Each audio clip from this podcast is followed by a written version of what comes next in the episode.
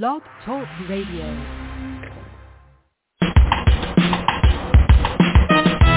Let's get lost in a better place. Pick up the road, travel through time and space. So much to learn, so much to see. A chance to escape reality. Open your mind and your heart. A fresh new. MJ Network will bring you there. So let's talk about it. Live and on the air. Good morning, everyone. This is Fran Lewis from Westchester, and we have a guest this morning. Her name is Ida. She's outside. the hurricane has hit New York, but that's okay because it's going to be a really fantastic interview. Brian Freeman is here, and he wrote The Bourne Treachery. And wait to see what happens for Jason Bornell. Good morning, and welcome back to MJ Network. Good morning. It's always great to talk to you, and we'll send some of our Minnesota sunshine out your way. Oh, please do, because Ida is not very happy today. and we're hoping that she leaves by tomorrow or later.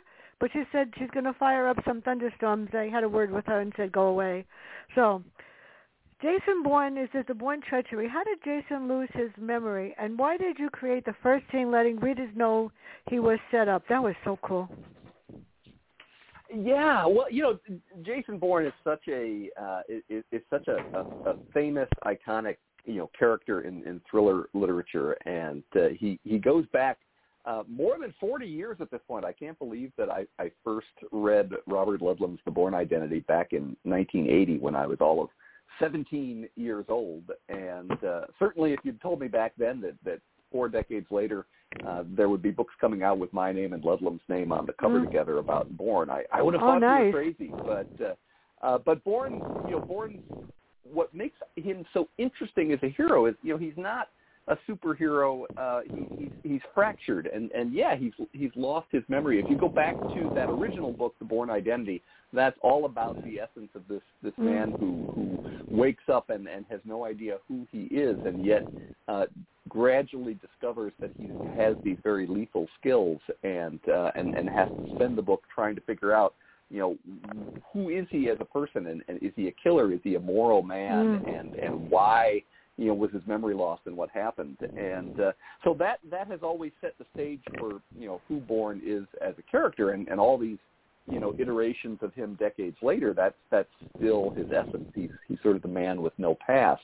Um, Mm. and when I took over the Bourne series last year with the Bourne Evolution, uh, I wanted to really go back and you know be, be true to Ludlum's vision of the character and, and really Mm. you know create an authentic Jason Bourne based on on the, the the the man that we meet in the Bourne Identity. So, but of course, you know, you go back to 1980, and and you know, so much of of Bourne's backstory and and the the ethos in which Ludlum was writing book was based on the era of Vietnam and Watergate and and things that you know would not really work if you're taking Bourne into 2020 and and trying to make him part of the the, the modern era. So in in rebooting the series, you know, I, I've kept the idea of, of who Bourne is and and his memory loss, but I, I I don't I haven't spent time yet talking about how he lost his memory um, because I want that to kind of stay the same from the original book and the Bourne Identity. And as readers, I think you have to sort of understand the nature of time passing along uh, along the way, and the, and the sense that this is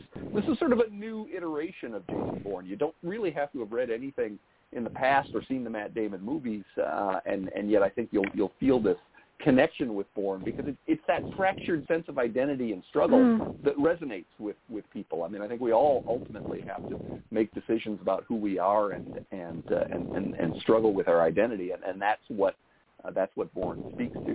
Um, and the other thing about Bourne, and, and you, you asked about, you know, why in this prologue of the Bourne treachery, which takes place three years ago, um, Yeah. why why did Bourne end up getting set up? And I think that's a that's a really important feature of who Bourne is as a hero is that he, he doesn't have a lot of trust in the institutions mm-hmm. around him, and he and he feels rather correctly that, that he has been manipulated and betrayed by the very people that that are you know supposed to yeah. be supporting him and, and that are sending him out on the field. And so I, I wanted to kind of use that prologue to um, to to sort of set the stage for everything that comes later. That that sense of betrayal, that that that lack of trust in the people around him, and and the sense that Bourne is is is not, you know, again, not a superhero. I mean, the the, the prologue is a mission in which Bourne uh, Bourne sort of fails spectacularly, and he won't really understand why or what was really going on until uh, until much later in the book. Yeah, I know. It's like he gets blindsided a lot. So why did he didn't realize it, and who is on the team? And then where does he go next, and what is Treadstone? He really got zinged this time, didn't he? Yeah, yeah, yeah. The uh, yeah, uh, Jason, Jason and Treadstone, they they really have this uh, kind of love hate relationship. Um, it uh, and what what's fun mm-hmm. too is that you know when when we brought back um, and rebooted the Jason Bourne series uh, uh, last year um, at the uh, Putnam at the same time has been launching an all new series featuring uh, uh, Treadstone, and uh, and those books are written by Joshua Hood, who's a, a buddy of mine. And uh, uh, so uh, Treadstone, of course, is the uh, for for folks that have read the Bourne books or seen the the, the Matt Damon movies. Uh, Treadstone is the shadowy uh, uh, uh, arm of the CIA that that has sent uh, Bourne into the field, and uh, uh, so it's it's still kind of there in in the in the shadows uh, in in my Bourne books as well, and uh, and again. The essence is, you know, um, you know, the, the people behind Treadstone always have their own agenda, and uh, those don't necessarily mesh with what they're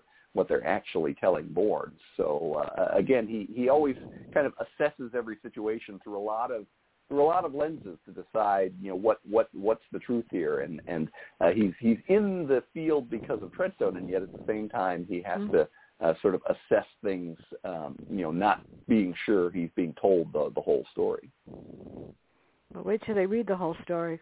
You're going to be in shock. Let me tell you. I can't tell you that. Yeah, I was like, oh, okay. I had a funny feeling, but oh my god. So, tell us about Kotov. Why did he protect the double agent? Why did he bother to protect him? Yeah, Grigory Kotov. Um, you know, uh, mm-hmm. he's he's the he's the Russian double agent that that Bourne is trying yeah. to uh, uh, evacuate from uh, Tallinn, Estonia, in the in the prologue of the book.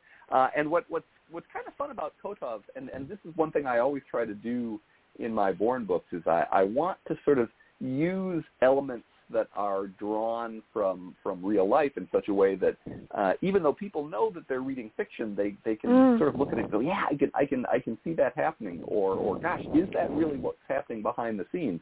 And and so the the character of, of Kotov, this Russian double agent, was actually sort of inspired by some some true life events. Uh, I had read uh, a terrific book, um, a nonfiction book by Macintyre uh, called The Spy and the Traitor, uh, which is about a, uh, a Russian double agent named Oleg Gordievsky, who um, was the head of the, uh, the, the um, KGB London bureau, and yet at the same time was feeding uh, Russian secrets to the Brits for years. And ultimately, the Brits had to uh, uh, had to orchestrate a, a very dramatic courageous uh, rescue of uh, Gordievsky to get him out of Russia. And uh, uh, and that's what Macintyre's book is about. So I, I love the idea of, of this this double agent and this attempt to, uh, to, to to get him out when the, the Russians find out about him, and that was sort of what inspired the idea of, uh, of Kotov in this book. But of course, uh, things don't work out in Tallinn uh, quite the way Bourne expects them to, uh, or yeah. today. Uh,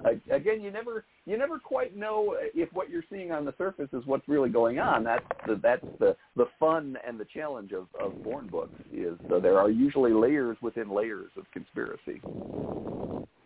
And that's my job to figure out what they are, which I did, I think. I hope. so, who, who are the Slovak, the Slovaki, and what part do they play? I don't know if I like them.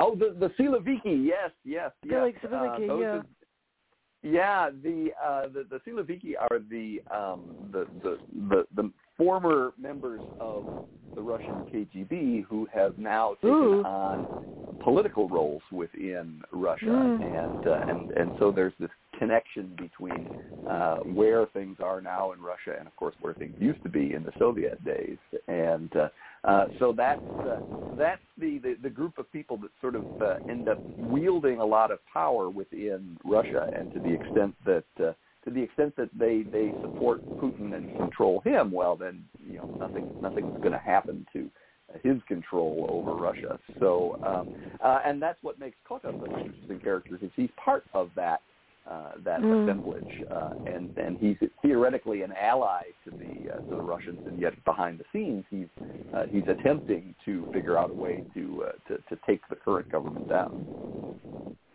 Well, now we have this surprise, Nova.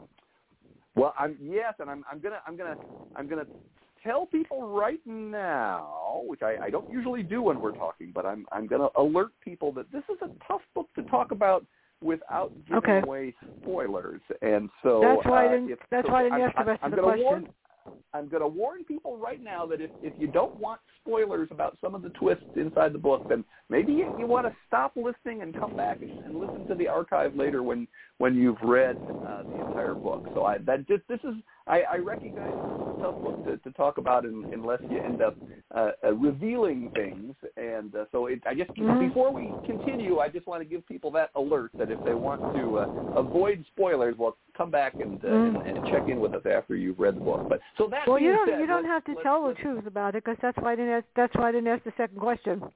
So we could skip right over that and let them figure it out. So All right, all right. why why is he called to set up a protection for Clark Cafferty? And yeah, who is well, the now Russian are. that they are not telling him about him? I don't trust this guy either. I don't trust anybody here. Yeah, and neither does Bourne, and that I think is very, very, very wise strategy on Yeah. his part because uh, he, he never, he, he, no, even even those close to him end up betraying him, and of course that's one of the the reasons why this book is called The Bourne Treachery. Um, Yeah. So uh, yeah, so the the the the, the meat of the book uh, after the prologue, which would takes place three years earlier, the meat of the book takes place in the present when when Bourne is called uh, to London uh, to um, to organize protection for an American diplomat named Clark Cafferty, who's who's coming to speak in London at the World Trade Organization meeting, and uh, and and Cafferty uh, is uh, is a member of the, the new administration, and he's theoretically a, a Russia hawk, and uh, uh, and there have been threats against him, and there's bu- buzz in the intelligence community that uh, an assassin who goes by the name Lennon is gunning for Clark Cafferty. Yeah. And uh, this this assassin Lennon actually is the one that was responsible for uh, the debacle in Tallinn three years earlier, uh, and so they bring in Bourne uh, because he is uh, he, he's very familiar and very motivated in terms of trying to take down Lennon. Uh, but once again, you know what what is Bourne being told and what's really going on? Those are two very different questions. Yeah. So, what exactly does this guy Cafferty supposedly do? What does he have to do with the environment? Yeah, uh, that's that's that's what I, I again in in uh, I always like to have sort of uh, uh, real world things going on, and so uh, within Mm. this WTO meeting, there's there's a lot of uh, there's a lot of protests about climate change and uh, a lot of potential violence from environmental terrorists, and and Cafferty himself is. Uh, in addition Mm. to being, you know, someone brought into the U.S. government, is someone that has a background in venture capital and uh, is uh, is is you know sponsoring green energy projects around the world, and of course in doing so is, is has made himself a, uh, a very very very rich man. So uh, so uh, Cafferty is there uh, again theoretically to be um, to be speaking to the WTO about uh, green energy programs, uh, and Mm. uh, and and so the question is. What can Bourne do to protect him while he's in that environment? So, who is Vadik, and why is he supposed to kill the Russian, and who does he kill instead? Not a very nice man.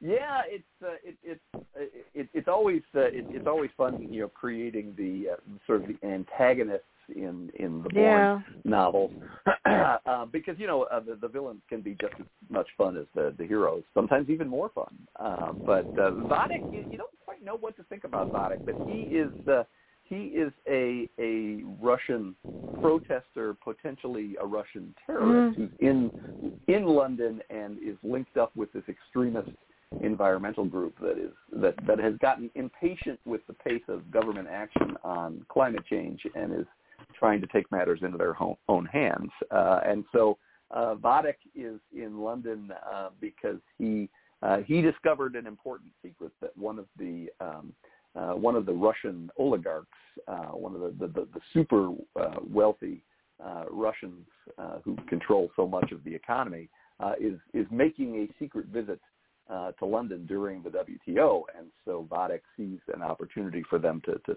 strike a blow against uh, these uh, not not only the uh, the climate uh, change resistors, but also against the uh, uh, the, the the super rich in Russia. Um, so uh, Mm. this uh, this this Russian becomes the target. Um, uh, but again, the question is, what's really going on?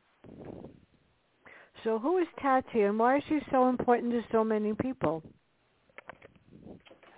Uh, yeah, and Vadik uh, comes to London during the WTO because of his Yeah. wife uh, Tati, who is actually a uh, a Russian climate scientist and uh, has, has a wonderful background. That she had spent several months at the uh, the Russian uh, um, research station at Vostok in Antarctica, and uh, she's uh, uh, she was a fun character to create. Uh, this um, uh, Mhm. this this you know wonderful, very attractive uh, Russian scientist uh, who uh, uh, who seems to you know find herself in a situation where everyone is uh, everyone is sort of looking for her, and uh, and and uh, uh, she's uh, she she's she's young, and yet um, and so she's you know she's a little surprised that she gets you know invited in such a, a prominent way to the uh, to the WTO, and uh, uh, uh, and yet there's more to Tati than uh, than meets the eye.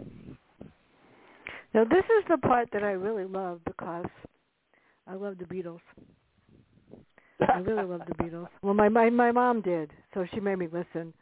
So, what is the reason for the connection to the Beatles and Lennon, and why is he so dangerous and he's driving poor Jason crazy?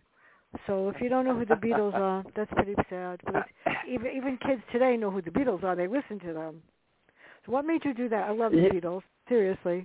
Yeah, you know, it's um, again that's that's one of the fun things uh, about the Bourne novels is I, I really do have a lot of fun with um, the the villains and uh, and so you know in in the Bourne Evolution, my first Bourne book last year, uh, I created a uh, a, a deliciously evil uh, antagonist for Bourne called Miss Shirley and uh, uh, Yeah, Miss, I Miss loved her. Shirley. yeah, Miss Miss Shirley meets a, a horrific end in that book, and uh, I, I you know I was tempted to keep her around, but it was so much more fun to do what I did to her. So uh, so I needed a new antagonist for Bourne in uh, in in this book, and uh, and uh, you know what I was trying to do was echo what Lund, uh, what Ludlum was doing uh, in in the early Bourne books, namely. Uh, the the essence of the Bourne identity is is um, the hunt for the assassin Carlos, and uh, and so I wanted to, to pay a little bit of a tribute to that essence, you know, of the Bourne novels by by bringing back the idea of the, the hunt for uh, this assassin, and that that's driving you know a lot of what happens in in Bourne's life. And so as I started thinking, well, what kind of assassin could I create that would, would be, you know, an Mm. interesting contrast to Carlos? Uh, I uh, I thought about this uh, this sort of shadowy assassin that, that in some ways lives like Carlos. He's he's never staying in the same place twice, and and he's constantly moving around and and using. Uh, he, he's sort of a, a modern day gig worker assassin, and that he's always using temporary uh, employees to to work for him. He doesn't really have a fixed team.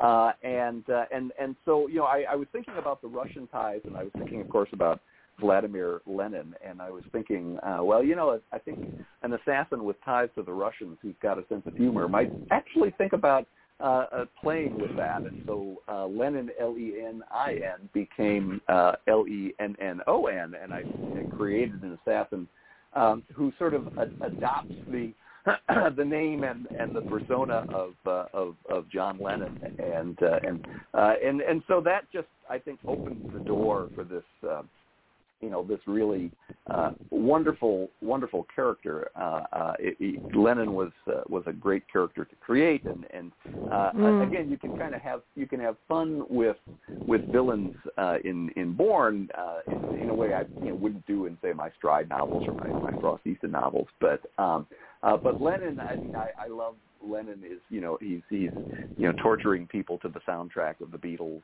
and uh, uh, and and uh, he he's able to sort of um, you know uh, kid Bourne and and uh, and and uh, um, sort of mm. lord things over Bourne in a way that you know very few other characters uh, would be able to do, and I think that's part of what's important in in a story like this is you know when you've got a, such a dynamic hero like Bourne, you you can't just leave him, you know, again invulnerable or a, a superhero. Yeah, he's no. got to have weak. He's got to have weaknesses and flaws and, and fractures and failures, and and so you know, but you know, the people around him can't necessarily uh, you know play that role. I mean, ultimately, Bourne's still got to be kind of the, the the primary hero of the of the story, and so I, I use Lennon um, as kind of a, this foil for for Bourne that he's able to uh, poke some fun at Bourne in, in ways that uh, uh, make Bourne more human. Um, in fact, one of my favorite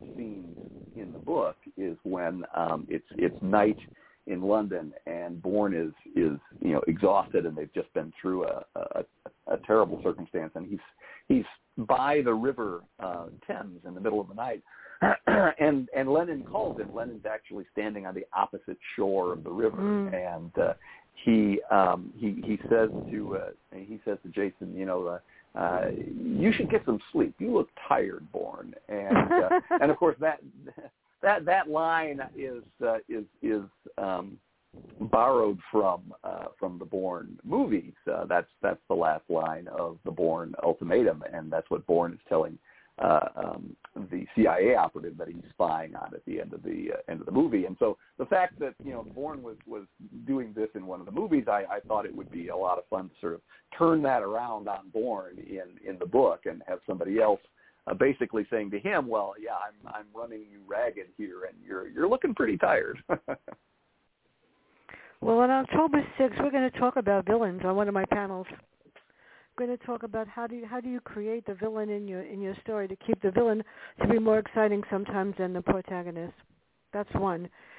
And on, and on I, I must have lost my mind. On November 30th, we're going to do one on how do you write the dark side of the character of the of the character, your good character, as opposed to the other ones. So that that's going to be interesting too.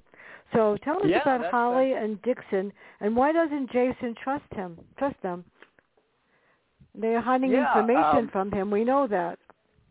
Yeah, Ho- Holly is uh, Holly is the uh, the CIA agent who um, yeah. uh, who organized the um, uh, the attempted rescue of Kotov in, in the prologue, and, and it's Holly who brings Bourne back into to London to protect Clark Cafferty, and uh, and uh, Dixon is the aide that sort of always is right there at, at Holly's side. Um, and there's there's kind of some fun uh, backstory with uh, with with Holly Schultz, who in the book is um, is is blind and and has a a guide dog named Sugar. And uh, what's what's kind of fun about that is that um, uh, I. Uh, I work with an organization um, uh, called Wishes and More, which is a Minnesota organization similar to uh, the Make-A-Wish Foundation in, in that, that helps uh, people kind of get their mm. last wishes. And uh, and one of the things I've done for several years for Wishes and More is to um, have uh, folks uh, auction off the chance to, to, to be a character in one of my books. And so um, you know, whoever bids the most uh, gets to be a character in the in the book. And uh, so the uh, the the woman who won um, uh, was a woman named Holly Schultz, and, and she actually wanted um, she actually wanted her her dog Sugar to be a character in one of the books. And so I uh, I thought about how I thought about how I could do that. and uh, I, I I thought, well, actually, this sounds like a lot of fun. That um, you know that I could create uh, a, a character with Holly's name, uh, and then also, you know, uh, you know, make her a, a a blind woman and use Sugar as as her guide dog. And so Holly and Sugar are are, are prime characters in in the books, and and Sugar, in fact, has you know has a very important role throughout the uh, throughout the novel. But uh, so people don't necessarily know that there's some interesting little backstory on on character names, and, and Holly and Sugar is that the is is part of that. But of course, you know when it comes to when it comes to Bourne, again, he's very wary of of you know what he's being told by Holly and and her aide Dixon, because of course he is he still doesn't know what really happened with Kotov in Tallinn, and uh, he he is sure that there was some kind of intelligence leak uh, that that somebody leaked information about the evacuation to Lennon, and uh, he's very suspicious of whether that was coming out of, of Holly and Dixon's operation. So when he gets brought back in uh, by Holly and Dixon uh, uh, to protect Clark Cafferty, right from the get-go, he is concerned that they are keeping things from him and that he's not being told the uh, the reality mm. of what's going on. So then he learns that Clark is meeting with someone, but he's got the wrong security. That all gets screwed up, doesn't it? yeah, well, again, in, in the Bourne books, it's always layers within layers of conspiracy, and uh, and and the deeper Bourne goes into it, the more he realizes that Clark Cafferty's visit to London is is quite different from what uh, he was being told, and and uh, mm. uh, that changes everything in terms of uh, in terms of security as well. Uh, and of course, uh, you know, Jason ends up being kind of a pawn himself in these CIA games, um, which uh, yeah, again back that, to yeah. his, lack of trust. But um, I don't blame him. Uh, but you know, I don't trust anybody either. Yeah. well, and that's what that's yeah. what, you know gives you such fodder for for interesting twists and turns. Uh, and uh, and I think it's also I think one of the things that you see that comes up a lot in in the Bourne books is that there's sort of this this uh, hubris in in the government that they uh, they always know what's right and they they make these plans assuming that they can push the the, the, the chess pieces around the board and they're in complete control and typically what they find is they're they're they're in control of much much less than they think and and then Bourne has to come in and kind of clean up the mess after them. I'm looking at my questions. I don't my my spell check is really weird. So every time I delete something, it keeps it there. Every time I correct a word, it leaves it there incorrect. I mean, it's like unbelievable. If I, I, I'm just reading that. I just repeated like four questions. I go like, wait a minute, how'd that happen? So what does Lennon want Clark, and what happens when they realize he was taken? That was scary. And then the messenger comes, and oh God, yeah, yeah. Well, and and the the book is structured in um in in in two parts, and uh, uh, you you, yeah. you think you're getting to the end. You think you're getting to the end of part one, and everything's going to sort of come together, and then of course all of a sudden everything opens up again, and uh, and and the, the the nature of the rescue operation changes fundamentally when you get into uh, part two. Um, so, but you know the the, the lesson of it uh, is uh, uh, again that. Uh, uh, when you when you keep secrets from from Jason Bourne, you're actually more likely to have uh, uh, problems, and uh, and and Jason's got to uh, come in in the wake of that and uh, and and try to put things back together. Okay, so when he goes to the conference and he meets, who does he meet, and how does he know that something is not right? Well, that's that's you know that's the thing about uh, Bourne is is he goes into these things uh, uh, always looking for the hidden agenda, and uh, as uh, uh, as he uh, as he's doing these things, he finds himself being followed, and uh, and and uh, a woman shows up, constantly changing disguises, but, but uh, um, follows him in Stockholm and then follows him in London, and uh, he he soon discovers that uh, she has a connection to Lennon, and so it confirms that sort of Lennon is is active and out there and uh, and is is hunting for Cafferty just the way uh, Bourne is trying to protect him. So wait a minute here. What is Strawberry Fields Forever? What does that have to come into play for that? uh-huh, I well, got that. You see, I told it, you. you know, I, I get it all. Yeah, I, I, I, I, uh, I again, I, I love the idea that uh, that that Lennon sort of uses the the Beatles as a yeah. soundtrack for um, for for the the, the the the evil things he does, and uh, and so uh, having you know having him manipulating someone with uh, uh, Strawberry Fields Forever playing in the background, uh, I, I just I, I love sort of the, uh, the the the sort of gruesome irony of that, and it was fun because that scene that in which this appears. Uh, I, as I was writing that scene, I, I actually mm-hmm. was I had Strawberry Fields Forever on on repeat on my on my phone.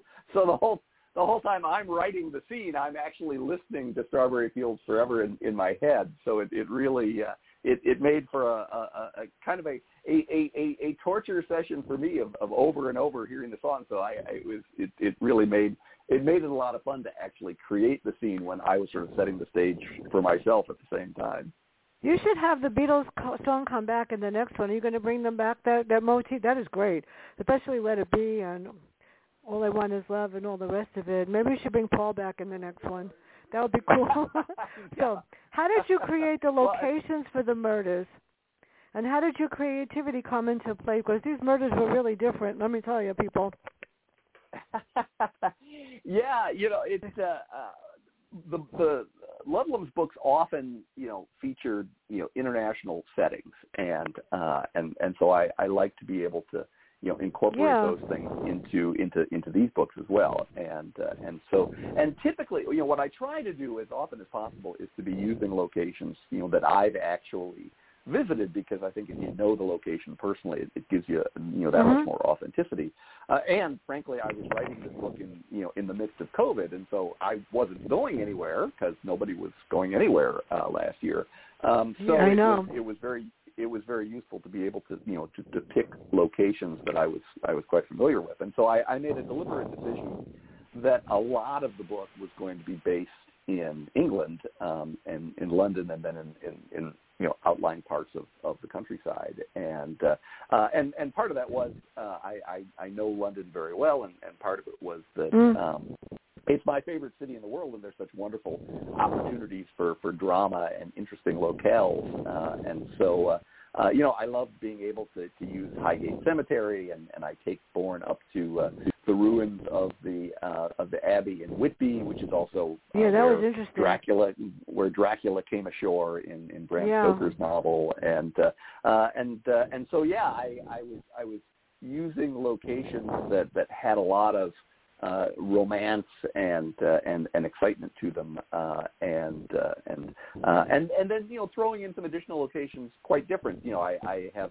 obviously the scene at the beginning set you know, in uh, in the walled city of Tallinn in Estonia, and I used uh, uh, Stockholm. Uh, Stockholm, I visited uh, once and, and went to a museum where they, a wonderful museum where they have the the, the Vasa, the remains of the Vasa uh, Swedish warship, which um, mm. uh, was a cent- centuries old warship that, that literally sank on its maiden voyage. Not not exactly a, a great uh, a, a, a great you know advertisement for the, the Swedish Navy at that time, uh, but uh, uh, a few decades ago, they uh, they they actually raised the Vasa, uh, and uh, and they now have uh, the the ship in a museum in uh, Stockholm, and, and you can actually see it's it's just extraordinary how they they were able to you know retrieve it and keep it in such you know beautiful pristine condition.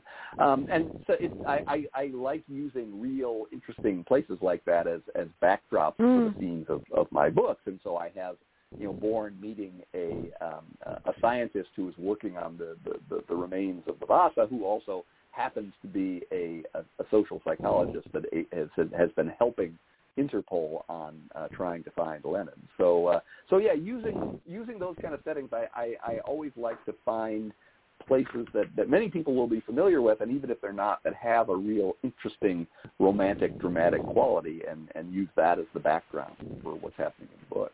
Well, all I know is that I haven't been anywhere in two years, so I got to visit them when I read your book. I get and to go exactly, nowhere. Exactly. You know that's that's yeah, and that's nowhere. Like fun, I you know, nowhere. Because I yeah no we haven't uh, we haven't gone anywhere either. I mean I we we literally haven't uh, we we haven't been Yeah. anywhere outside our house. In fact, I don't think we've been to a, to a Yeah. restaurant since like March of 2020. So uh, yeah, it uh, but that you know books can take you anywhere, and that's what's fun is is you know people can you know can can experience these places vicariously uh, through the books, and uh, you know and I do that in all of my novels. I mean, I, I, I most I of the time Stride. I'm using real places. Yeah, so you stride. You know, you can you can literally follow along uh, in all of the Stride novels in in locations up in Duluth, and uh, and so you can you know these are real places and and definitely real weather that you find up in northern Minnesota, and uh, and so. Uh, again, that that adds the authenticity for people that know the area in northern Minnesota. They Yeah. can oh yeah, I know exactly where that is. And for people that don't know the area, uh, it, it brings it to life for them, and and uh, they they can actually go and find these places online and go, oh, yeah, that's that's that location right there. Well, sometimes I actually do that. I look for the place online so I can see what it looks like, so I know what I'm ever going to see.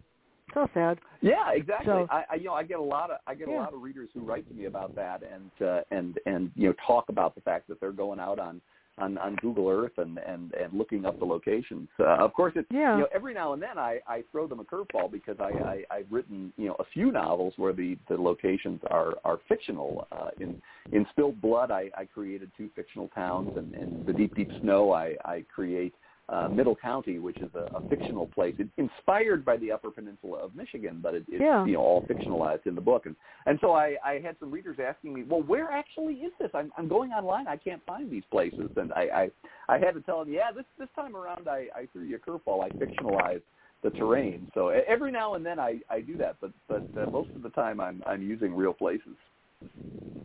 Well, before I forget, because my mind is whatever, my, I'm not doing anything next week. I'm taking a week off because it's holiday and it's my birthday. We won't say where or why, but it is. Um, the 13th, I have Redemption. The 14th, Dead Pines, A Plague Among Us. The 21st, Nancy Allen, who wrote Jailhouse Lawyer and Power of Attorney with James Patterson. She's going to reveal all. The 23rd, I'm doing a panel show with Vincent Zandri and several other people.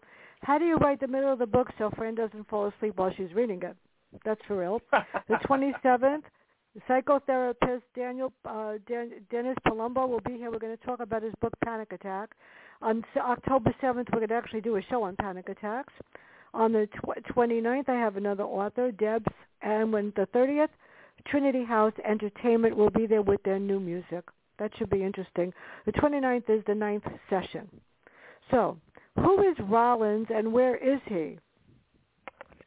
Ah, yes. Let we we we can't uh, we we can't uh, not talk about Nash Rollins. Nash And, uh, Rollins, yeah. Uh, yeah, uh, you know, we we first meet Nash Rollins uh, actually all the way back in the prologue of the Bourne Evolution, and uh, um, you know, I, I again when I was creating or rebooting the Bourne series, I really wanted to to sort of pay tribute, um, you know, to Ludlum and and, uh, and and what he was doing in the Bourne novels, and and of course, so many of the uh, the, the Treadstone characters uh, that. Um, that Ludlum created uh, did not survive the series.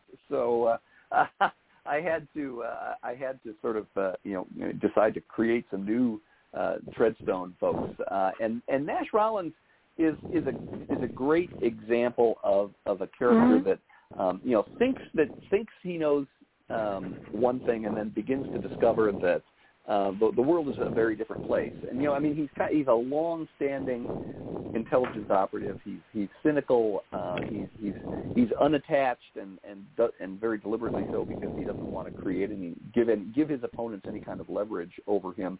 Um, and and yet he's in the Bourne Evolution. He he's willing to believe the worst about Bourne, an agent he has worked with for years, uh, and and has to has to gradually begin to discover that Mm. uh, what what he thought was going on with Bourne is is in fact not the case. Uh, and so I bring Nash back in the Bourne treachery, and uh, uh, and and Mm. again he's he's, he's Treadstone, and and so he's he's giving Jason an assignment, uh, and he's the one that you know brings him in and hooks him up again with with Holly Mm. uh, and Dixon regarding uh, Clark Cafferty. Um, but uh, uh, but you know Nash Nash is is kind of the ultimate company man. I mean he's doing what people tell him to do, and and yet uh, he he hears from Bourne that uh, you know that he that Bourne doesn't think what's happening is what they what they're telling him, and so. Uh, Mm. Nash finds himself equally sort of being manipulated uh, in the same way that uh, that, that Jason is, and uh, I, I enjoy I enjoy Nash as a character because he's kind of he, he's his relationship with with Bourne is rather complicated. I mean, on one hand, yeah, uh, they they are allies, and yet on the other hand, um, you know, Bourne doesn't really trust him, and and uh, and and you know has been sort of betrayed by Rollins in the past, and uh, uh, and and Rollins, who who always is trying to sort of you know do what uh, what the orders are, uh, be, you know often sees that that Jason has kind of a clearer eye on what's really happening than he does. So uh, that I, I I really like that sort of um, you know combative relationship between them, and uh, it, it makes for kind of a, a good centerpiece of, uh, of of the new the newly rebooted Bourne series. Well, who is what is the Gaia group?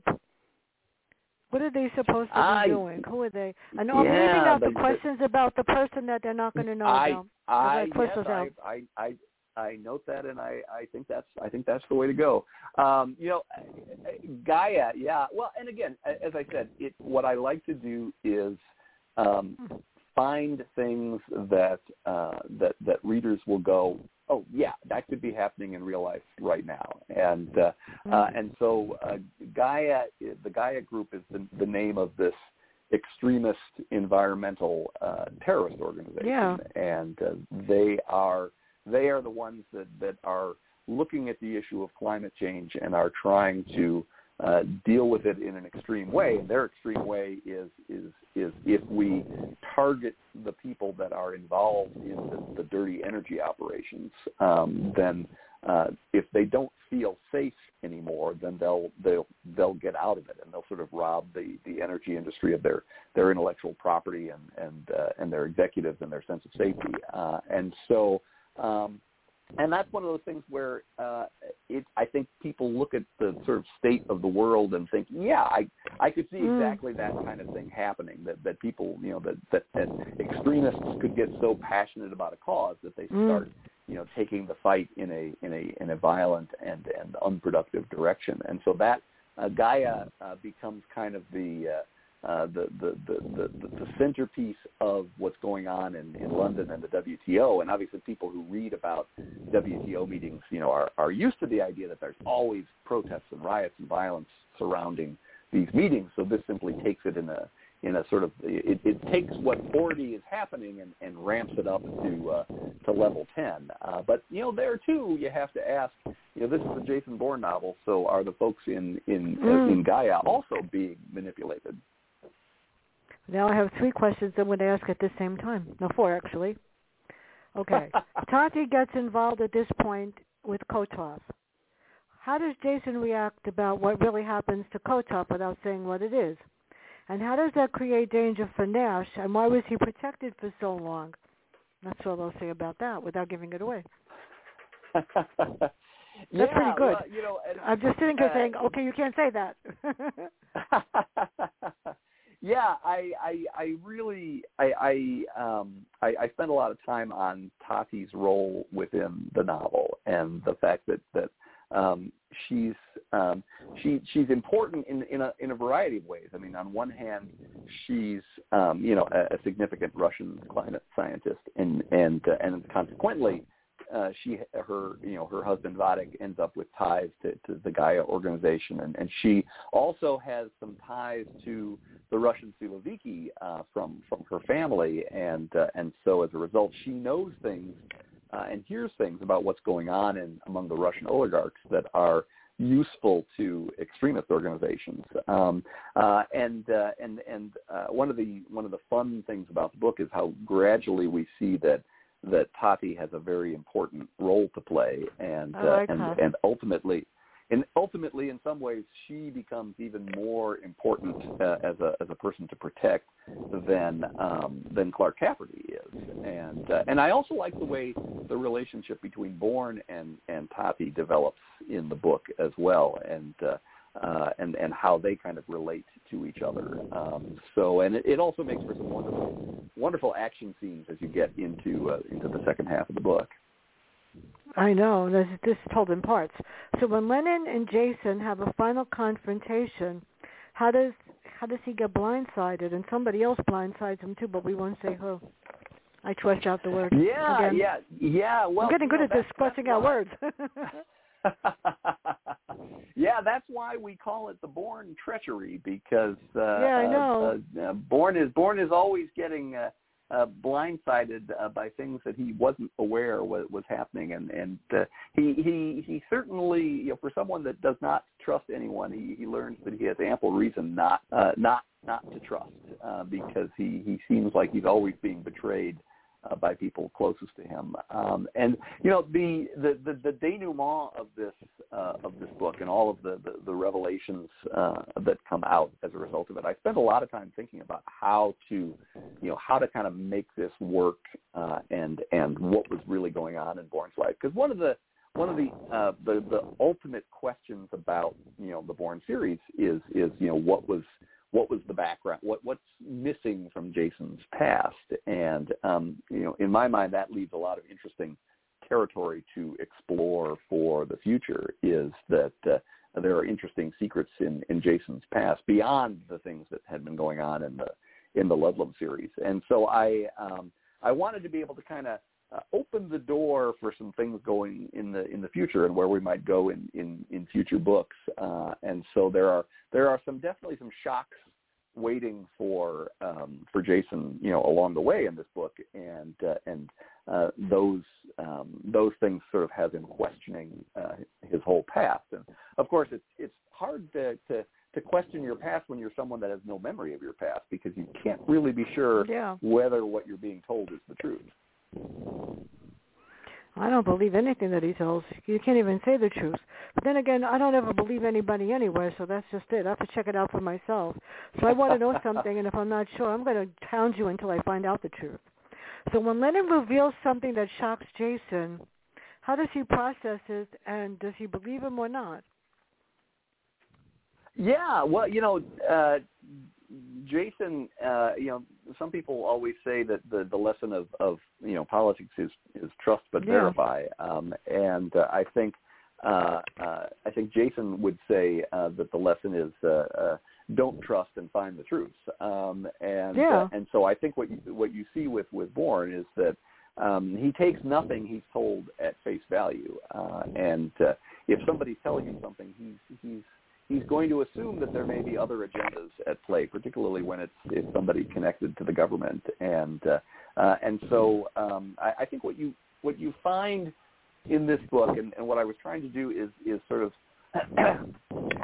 create this this stretch fracture between Bourne and Treadstone. I mean, in in rebooting Yeah. the series, um, you know, you, you you have to kind of lay new groundwork for for the the future of the books, and so you, we start with, um, you know, we start in the Bourne evolution with with Bourne on the outs from Treadstone because of uh, uh, because of something that that happens to Nova, uh, and uh, uh, and and yet ultimately, you know, Bourne and, and Treadstone sort of make up a little bit, such that in the Bourne treachery, Bourne is still really kind of a Treadstone operative, um, and yet, you know, I, I always feel like that's a relationship that's never going to, to you know, be completely secure. And so um, the, the Mm. issue I think for Bourne going forward is, um, you know, does he actually work for Treadstone, or, or is he kind of uh, uh, on his own now, and uh, and and does he Yeah. you know sort of have to make his decisions for himself? So where does that leave him at the end? And what does he want for the future? And is that mean letting done with him? You can bring him back? That's my last Uh, question. yeah, well, you know, the. I'm I'm I'm shortly. I've I've already got the plot done for the third Jason Bourne novel, Oh, which will be called the Bourne the Bourne Sacrifice. Uh, that should be out Oh, nice. next August. So less less less than a year, which means I I got to get cranking and get the book finished. Uh, but um, but yeah, I you know I. Um, I always write the books so that you can dive in anywhere. I mean, you can read The Bourne Treachery without having read yeah. the Bourne Evolution, but it's also fun to you know, to start at the beginning now that now that the series has been rebooted and and really get to know the new iteration of Jason Bourne. Um, but I always leave sort of clues um, and and uh, uh, little um, little little little Easter eggs that I can pluck out uh, in in future books, and so there are certainly things in the first couple of books that um, uh, that I'm I'm going to be sort of taking taking out and, and peeling away and exploring in the Bourne Sacrifice. So will you meet people you have met in the first couple of books. Mm. Uh, yes, you will. Yes, you will. So who But is coming the- back? Will all of the answers be be resolved? Well, I can't promise that. We're going to bring the mysterious person back too. Can't say who. uh, well, well, there, there let's uh, there will be there will be people you have met before uh, that you will be anxious to see again, and and you will you will meet them in the Bourne Sacrifice. That's very good because I think Jason Bourne needs to have some more fun. You know, in private, poor thing. He's got so much going for him. What can I say? So, what's next for my Jonathan Stride? What's he up to? Yeah, and don't next- get you can't kill off Serena because I love her.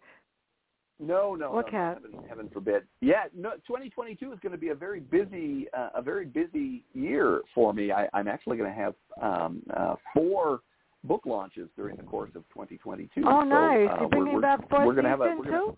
I was going to say we're going to we're going to be well. I, I, I, stay tuned on Frost, but not not next year. But um, but uh, it's it's going to be a busy busy year. We're going to spend a lot of time chatting because February 1st Oh, good. My follow-up novel to The Deep, Deep Snow, which is called The Ursulina.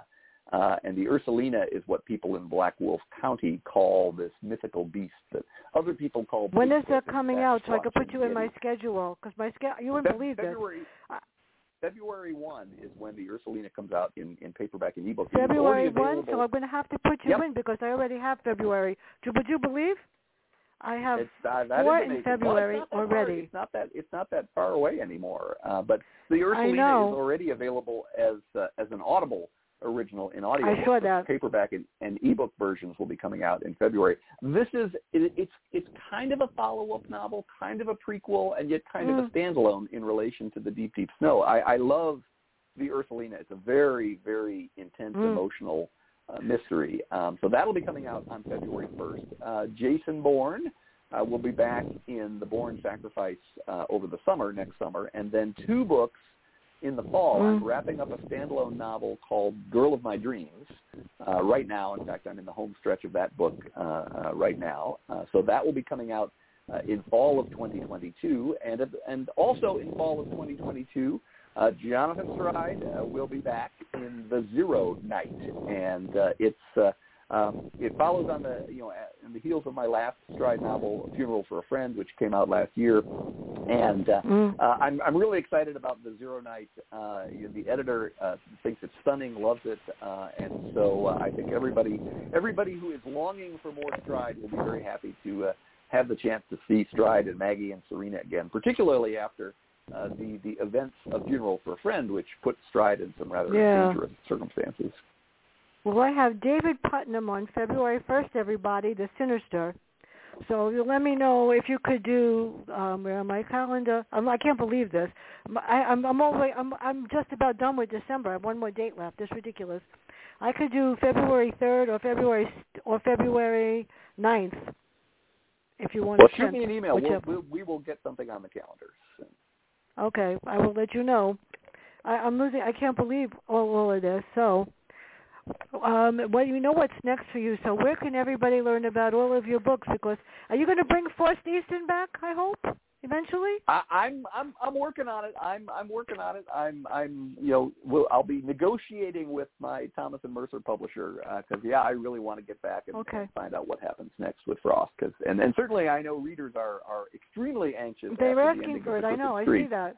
Yes, yes, exactly. So, um, but yeah, you can find me uh, kind of everywhere online. You can go to my website, which is bfreemanbooks.com. That's one word, bfreemanbooks.com, and that includes uh, a listing of, of all of my books, descriptions of them, links to buy them, you know, online, uh, all sorts of good stuff about uh, about the books. You can find me as well uh, on uh, Facebook and Twitter. Facebook, it's b freeman. Uh, sorry, it's facebook.com slash b freeman fans. Mm. Uh, facebook.com slash b freeman fans, and then you can also find me on Twitter and Instagram under the handle b freeman books.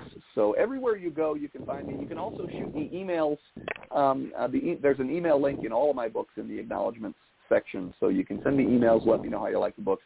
I love to hear from readers. I love to connect with them online. So uh, share your thoughts with me. Get in touch with me. Uh, that's always a, that, that's always one of the, the most fun parts of uh, being an author is just hearing how your books kind of shape the lives of readers. Well, you don't want to know what I had this morning. Well, my five stars are on the air on for your book. My book is called Population Zero. It was supposed to be called The World Without People.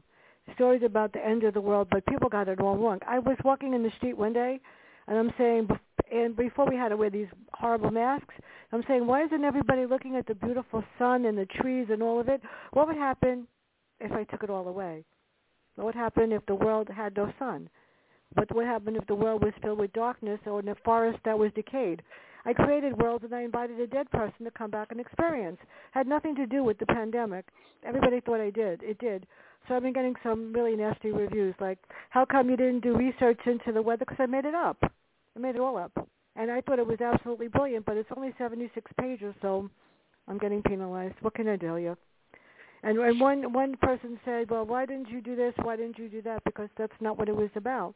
So what can I say? I read your reviews online, and my five stars are there. So don't worry about it, people. Just read my review. You'll you'll get the point to read the book. don't worry about that. And one thing that I always say at the end of the show, first of all, I truly hope that the people of Mississippi, Alabama, and Arkansas, and everywhere that has Ida, we have Ida now. I hope you're okay, and I hope to settle, and I hope nobody else dies in this horrible, horrific things. And the people of Afghanistan, we're sending you our prayers, and hopefully someday those miserable people will disappear. But also, everyone, it's the pandemic is here. Someday it's going to disappear. But if you go out, wear a mask. Please be careful. And Brian, thank you so much. And I'll send you some dates for February that might work. You'll let me know. I can't wait to read it. Everybody have a great Thanks. day and bye.